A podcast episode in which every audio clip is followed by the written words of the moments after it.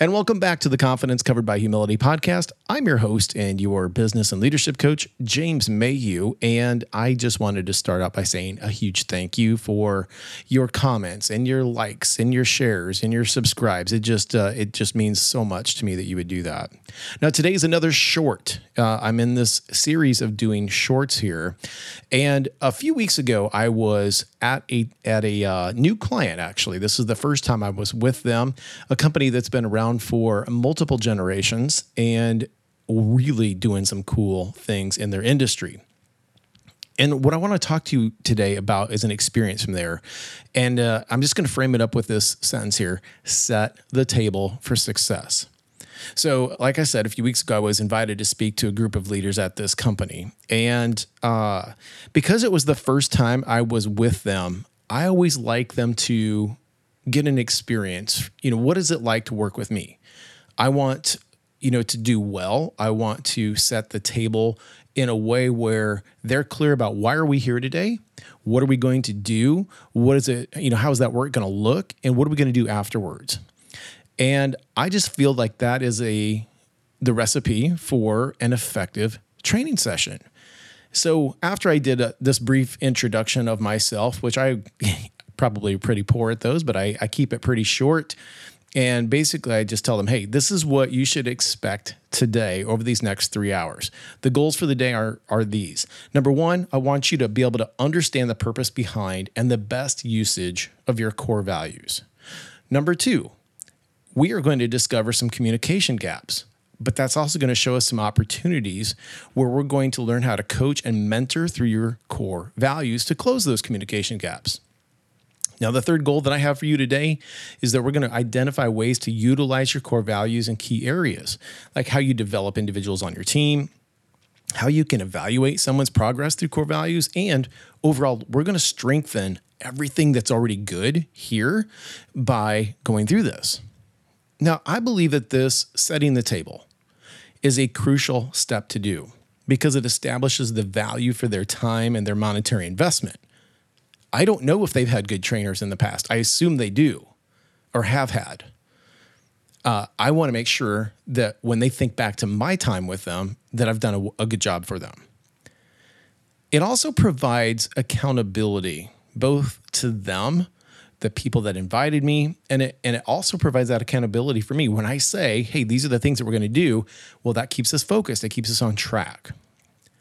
Now, there's another thing that I do. There's a few other things that I do just in the introduction part. In this introduction, it might take a while to get through this, but I also want them to to know that it's going to be interactive. And so I always I joke with them and I say, okay, here's your two minute warning. Uh, you're not going to sit on your hands today, and uh, you are going to be participating. It's that's what brings uh, the highest quality to this type of training is when you are engaged in it and you are sharing your thoughts.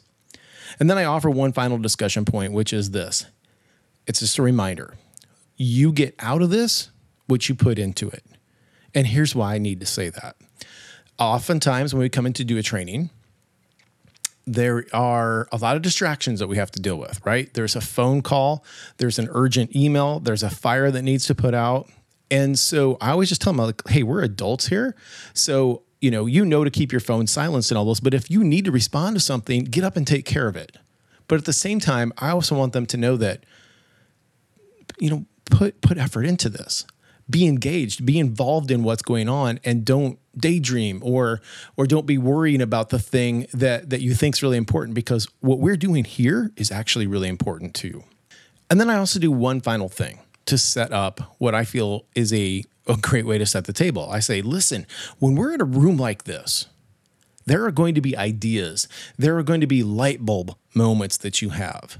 There's going to be hundreds of them, if not more. Okay. You start to think about it. you got a room of 20 people in there for three hours. We cover a lot of stuff. There's a lot of those special little moments that happen. So I tell them during a meeting like this, when they happen, if you don't write them down, if you don't discuss them, either, you know, when we do it like a small group or bring it to the large group, there is a really good chance, pretty much a, a 100% chance, I would say, that they're going to fade away. They're just going to vaporize when that meeting ends. You had good intention, you were going to remember them, but they don't. That doesn't happen. So, leaders, managers, supervisors, if you're listening to this right now, just don't miss what I'm talking about. Make sure you set the table with your teams. You want to prepare their minds, you want to prepare their hearts also for the purpose behind the trainings.